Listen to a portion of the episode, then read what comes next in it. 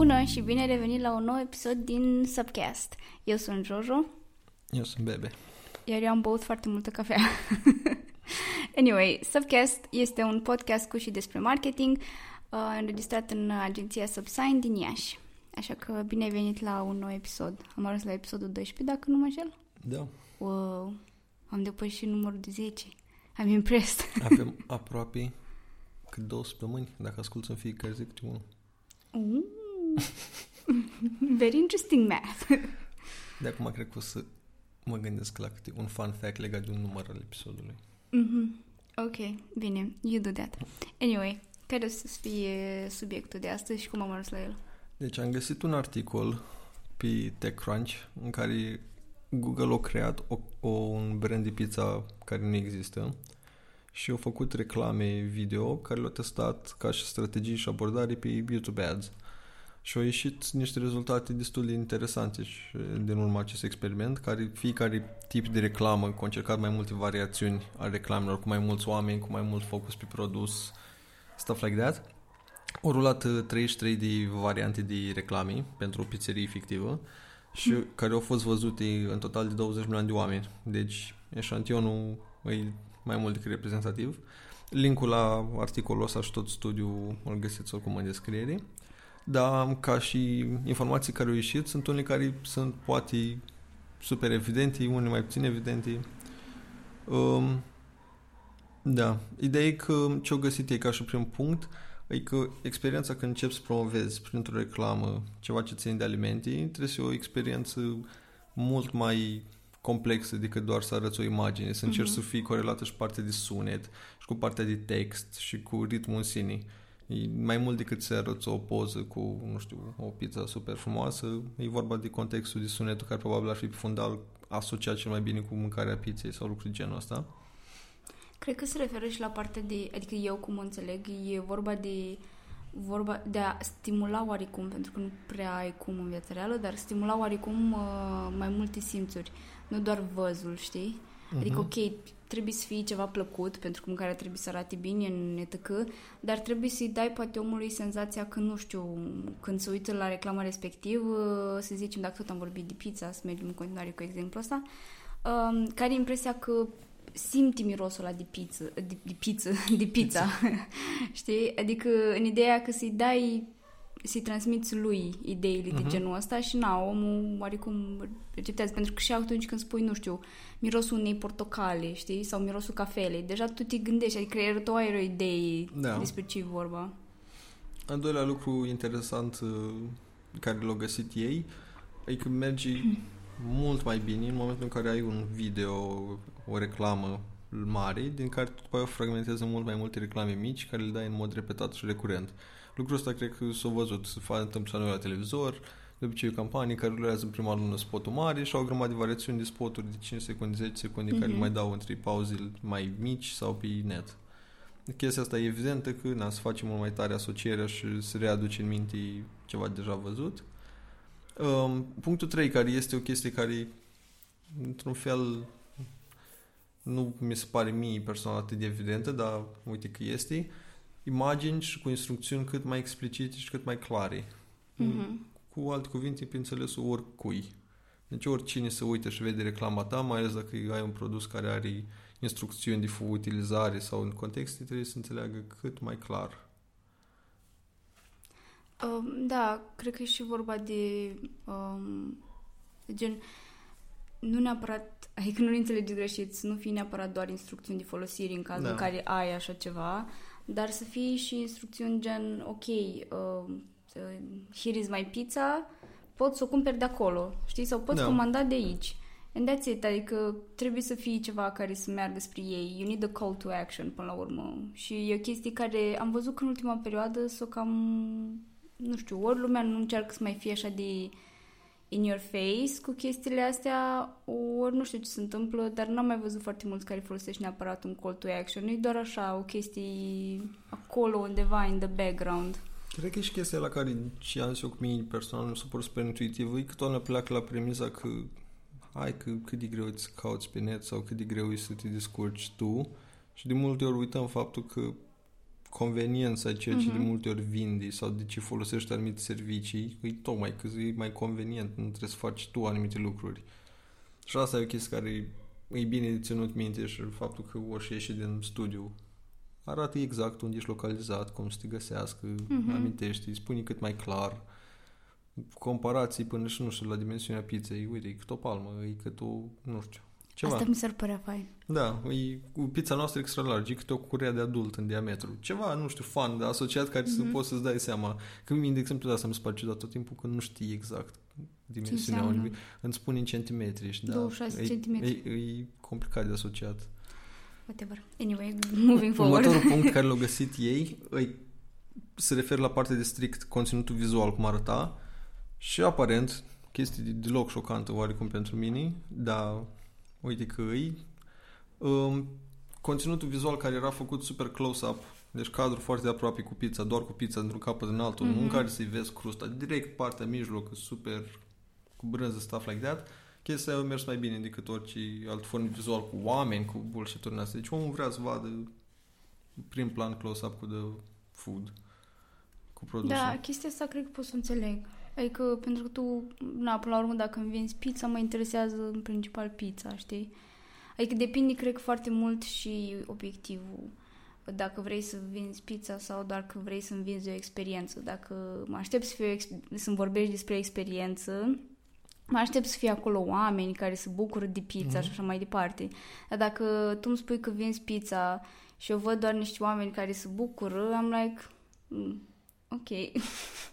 Poate o să mă bucur și eu de pizza ta, but I'm not sure. Da, și după ce am citit studiul ăsta, chiar m-am uitat să văd câte multe alte de exemplu, la pizzerii pe care m-am dus așa pe o zonă de semi-alimente, cât de mult folosesc în vizualuri super mm-hmm. aproape și deloc șocant, Coca-Cola folosește este efectiv vizualul care este, da. nici măcar nu este sticla, e sucul și îl recunoști. Mm-hmm. Dar poți să, am mai zis, cred că și în alte podcasturi, nu-mi place Coca-Cola ca și produs, mai degrabă cu Pepsi, care mai mult zahăr. Dar strict, da, dar strict ca tot ceea ce fac marketing și abordare, mi se pare că Coca-Cola este cel mai bun exemplu de urmărit în tot din istorie ca marketing. E cel mai completă companie care face activități de marketing pe toate planurile. Și inovative, și tradiționale, și digital, și senzoriale, și you name it. Cred că dacă se iei chestia asta cu uh, close shots, cu imagini da. foarte apropiate, cred că băuturile, cel puțin astea carbogazoase au fost cam, cam singurile care le folosesc foarte des. Știi că arată băutura, uh-huh. cel puțin la Coca-Cola era și în cinematografii la un moment dat. Da, da, da. Uh, un ad din ăsta care mergea înaintea filmului și erau very close shots of the whatever drink.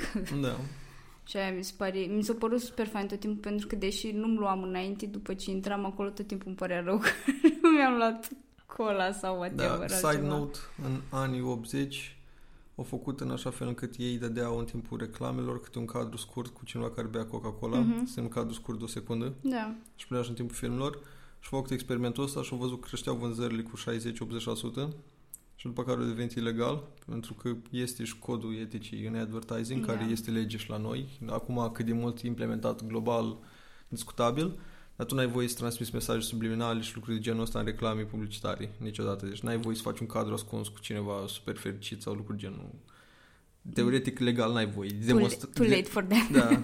Într-un fel, probabil, mai mult ca sigur se întâmplă, la că conținutul e generat, da. nici nu știu dacă ai cineva timp să-l analizezi, dar chestia asta a fost testată, verificată, o mers în vânzări, de aia se întâmplă drept dovadă, de aia și alții ia apucă poftele de suc după ce începe, înainte să începe filmul. Mm-hmm. Yes. Cool. Următorul punct, um, o, ce-au descoperit ei, pentru că ei, na, ei creându-și brandul lor de pizza, deci nu e un brand de extend, ei au mers de, prima, de la premiza că, ok, nu suntem constrânși de un brand deja existent, nu avem neapărat reguli, trebuie făcut așa, că vizualurile noastre sunt mai degrabă cu oameni sau lucruri genul ăsta. Mm-hmm. De aia au, și-au avut 33 de variante, practic, promovând același lucru. Și variantele care au descoperit ei e că n-ar trebui în abordarea unei reclame să fii constrâns de clișeile standard. În cazul ăsta, cineva care ia o gură din pizza și pe care zâmbește uitându-se la cameră. O că ei au folosit și au mers mult mai bine formele în care au făcut acest lucru, a transmite cât de bună este pizza, produsul în sine, folosind alte modalități mai non-evidente, clișeici, saturate. Ok.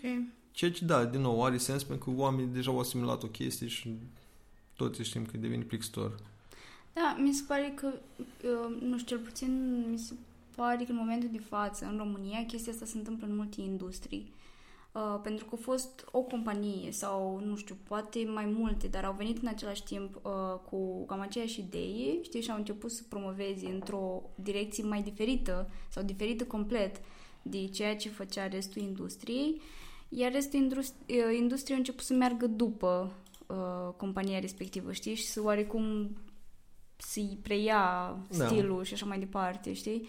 Și asta este fine pe de-o parte, dar în același timp nu ai vrea totuși să găsești ceva care îți pliază cu ceea ce faci tu Care să sau reprezinte pe tine. care să reprezinte și aici cred că pornește de la ideea de uh, faptul că oamenii nu au neapărat o valoare sau niște valori la baza business-ului. Bine, în afară de aia că suntem onești și bla bla bla.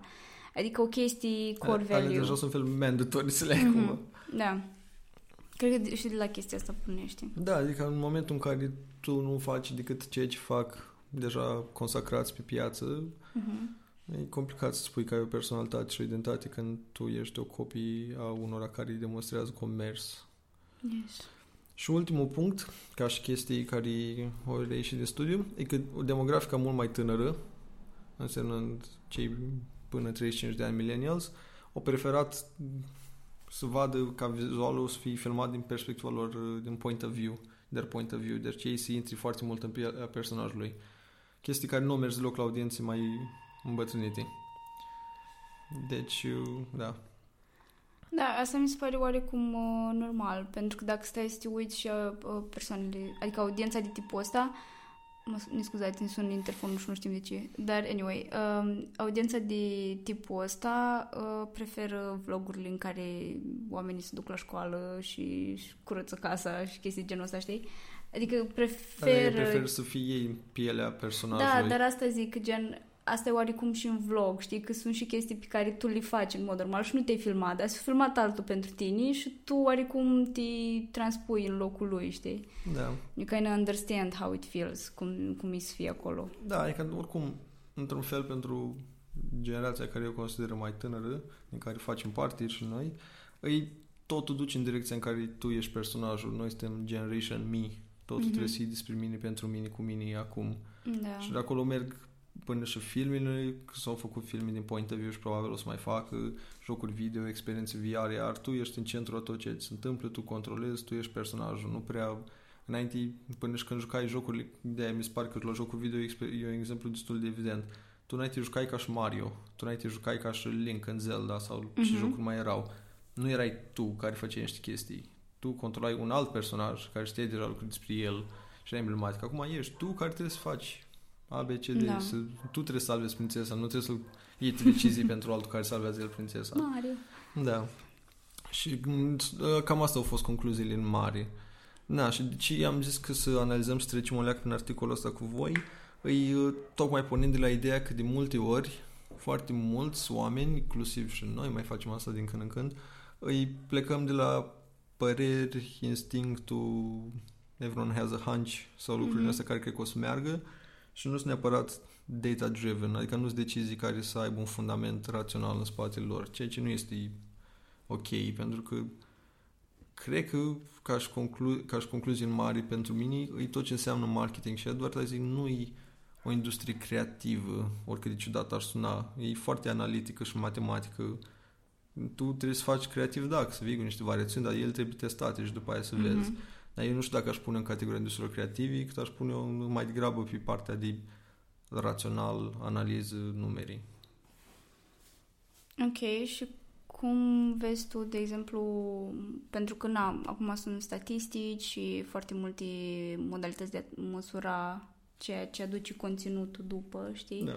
Și uh, multă lume are acces la statisticile respective.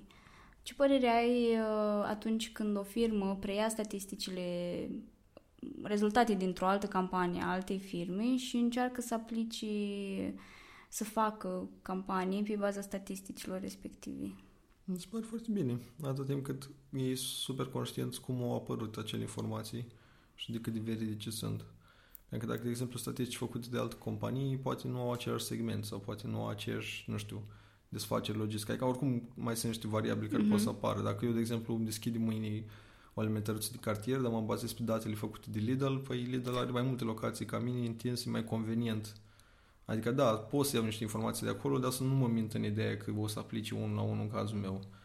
Asta e o- ca un exemplu. Dar în același timp eu asta nu văd și știu și știm exemple concrete, nu o să le dăm, de companii foarte mari în care au acces la date, dar nu le folosesc din frica că mai bine e dușmanul la bine, e bine acum, suntem în, încadrați în obiective și atingerea lor, deci să facem mai mult, că există riscul să nu. Da, da, ai datele care îți confirmă că audiența ta vrea chestia cealaltă. Și mi se pare că asta acolo se pierde de multe ori, că nu ia nimeni decizia că într-un fel să asumi un risc de a nu face ceva care merge. Deși Ok. tu ai pe masă toate cifrele și toate elementele care îți arată că chestia o să meargă mai bine. Dar nimeni nu mi se pare că își asumă curajul de a face something different. Mhm. Știi, de- te-am întrebat chestia asta pentru că mie mi se pare, nu știu, adică văd partea asta de date și foarte logică, foarte sistematic și așa mai departe, foarte importantă, dar în același timp mi se pare că atunci când formezi o campanie trebuie să te pliezi foarte mult pe uh, vibe-ul și ceea ce vrea să transmită, pentru că până la urmă uh, partea de date este bună ca punct de plecare, dar mai încolo o să demonstrezi partea de creativitate, cât de bine o să meargă campania respectivă și cât, nu, creativitate incluzând skill-ul de a face ceva, că până la urmă și asta contează, că dacă ești priceput sau nu. Um, pentru că m- mi se pare că de multe ori că sunt firme, că am întâlnit și noi, că na, nu ai cum, care veneau cu statistici, cu uite, um, competito- competiția mea face chestia asta cu rezultatele astea și cu datele astea. Vreau și eu cu datele astea să fac la fel.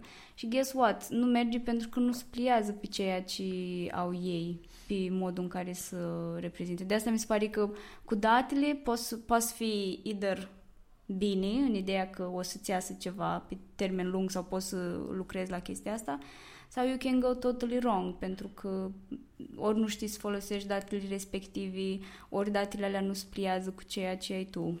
Da, aici e normal, e că datele alea sunt ca orice altă unealtă, trebuie știi ce să faci Mhm. cu ea ca să poți, adică dacă eu ți acum îți dau de altă, nu o să-mi faci cea mai frumoasă sculptură ever, că nu știi cum. You never know. Dar aici cred că se leagă de cum ai zis tu mai devreme, că dacă tu ai super bine delimitată și făcut real personalitatea unui brand Mhm. care e personaj, tu n-ai nevoie de partea creativă, că ea o să-ți vine firească, e ca un om. Tu acum nu o să stai să iei o decizie dacă vrei să sari sau nu cu parașuta, pentru că știi deja dacă îți place sau nu, deci tu o să faci ea automat sau nu o să o faci, depinde. Ai e brandul tău. Dacă brandul tău nu este stilul de brand care ar sări cu parașuta, nu trebuie să stai să te gândești, să contemplezi sau chiar să-l faci să sară cu parașuta dacă el nu vrea. Pentru că tu ai deja identitatea dacă o ai, dacă nu, maybe you should. Do it. Da, adică tu deja ai identitatea brandului, după aia doar ți se livrează sau trebuie să fii suficient deștept încât să te uiți sau să faci rost de niște informații Mhm. și să seama, ok, brandul tău, fie îl schimbi, dacă îl schimbi, fă un plan de asta, fie cum este el în stadiul actual, fă să comporte conform acelor informații. Exact ca oricare alt om, dacă îl privești ca o personalitate. De aia sunt companii care au 70 de branduri sub ele, chiar dacă teoretic concurează unul cu altul. Nu concurează deloc. Unul e pentru un target mai tânăr, unul e pentru un mai consacrat. Cum e Inditex-ul, are câte branduri, Mhm. care, dacă îi să o iei la bani mulți, da, toate fac haine. Da, dar nu fac pentru același grup de oameni, n-au niciun interes. Cine cumpără în mod constant la Zara, nu cumpără în mod constant la Bershka sau Mhm. lucruri de genul ăsta, pentru că nu au treabă unii cu alții. Ok. Încă o chestie și cred că încheiem. Um, citisem o, uh, un articol și o să vi-l lăsăm în descriere. Era vorba despre uh, acordarea atenției foarte mare atunci când luăm date de la, nu știu, furnizori, dacă avem acces la așa ceva, sau de pe internet. Este foarte importantă data, gen ultima dată când au fost updatate. Ah, data calendaristică. Da, data calendaristică când au fost updatate acele date. Pentru că sunt mulți care încă sunt și aici, pot să zic și de profesori de-ai mei, care încă au rămas foarte mult prin anii, nu știu, 2008-2010, care încă folosesc Bun. statistici de atunci, știi? Și ești ceva de genul ăsta, Uh, da, da, chestia asta o scăzut sau o crescut sau nu mai este așa, știi? Și asta să aveți grijă destul de mult pentru că o să contezi foarte, foarte mult. Adică dacă voi vă luați de pe un metric care nici măcar nu mai este luat în considerare, că Facebook și-a mai schimbat niște chestii de curând, um, na, o să aveți uh, probleme mai târziu. Da, adică aici susțin. Bun, dacă înainte lucrurile se schimbau de la un an la altul, destul no. de mult, acum cred că se schimbă de la șase luni, Chiar mai puțin Chiar începem să ne ducem spre quarter, spre trei luni. Uh-huh, uh-huh. De exemplu, în America, dacă era să iei datele acum care sunt la 1 ianuarie, Facebook-ul e cea mai fost platformă. Da. Dacă să iei datele din luna trecută, nu mai este cea mai fost platformă, este Reddit-ul. Da. Și sunt mai multe exemple de genul ăsta în care se schimbă niște lucruri super repede Imaginați-vă cu 2 ani. Mi se pare super redundant să te uiți ce exista cu 2 ani, cu ce există acum. Au apărut platforme noi care domină, au apărut influencer noi, branduri noi, piețe noi. Da, sau platformele și-au schimbat anumite chestii da. și nu mai... LinkedIn-ul s-a schimbat super mult și una din platformele de top, mai ales că e pe o nișă, uh-huh. se schimbă complet, radical. Facebook și-a schimbat abordarea, Instagram a scos încă o, o formă de conținut, Snapchat-ul nu mai este pe val cum era înainte, adică stagnează, Twitter-ul s-au apucat să facă streaming de evenimente sportive. Nu știe nimeni. da, astea sunt doar exemple din ultimul an. Nu vorbim de acum 2 da. ani, ca și comparație între ce era și cum era. Twitch-ul este super pe creștere uh-huh. și vor să introducă mai multe sisteme, deci sunt niște lucruri care acum un an nu vorbea nimeni de ele. Că... Da, pentru că fie erau la început, fie, nu da, știu, nu adică să schimb, să schimb destul de repede uh-huh. peisajul. Da, you have to keep up. Anyway, mulțumim că ne-ați fost alături. Uh, și bineînțeles că ne vedem quoting myself. Este foarte comic că făcea semnul ghilimelor da. în aer, ca și cum chiar o vedeți. Anyway, ne vedem săptămâna viitoare cu Jojo și cu Bebe la Subcast. Bye. Bye. Bye. Bye. Bye. Bye.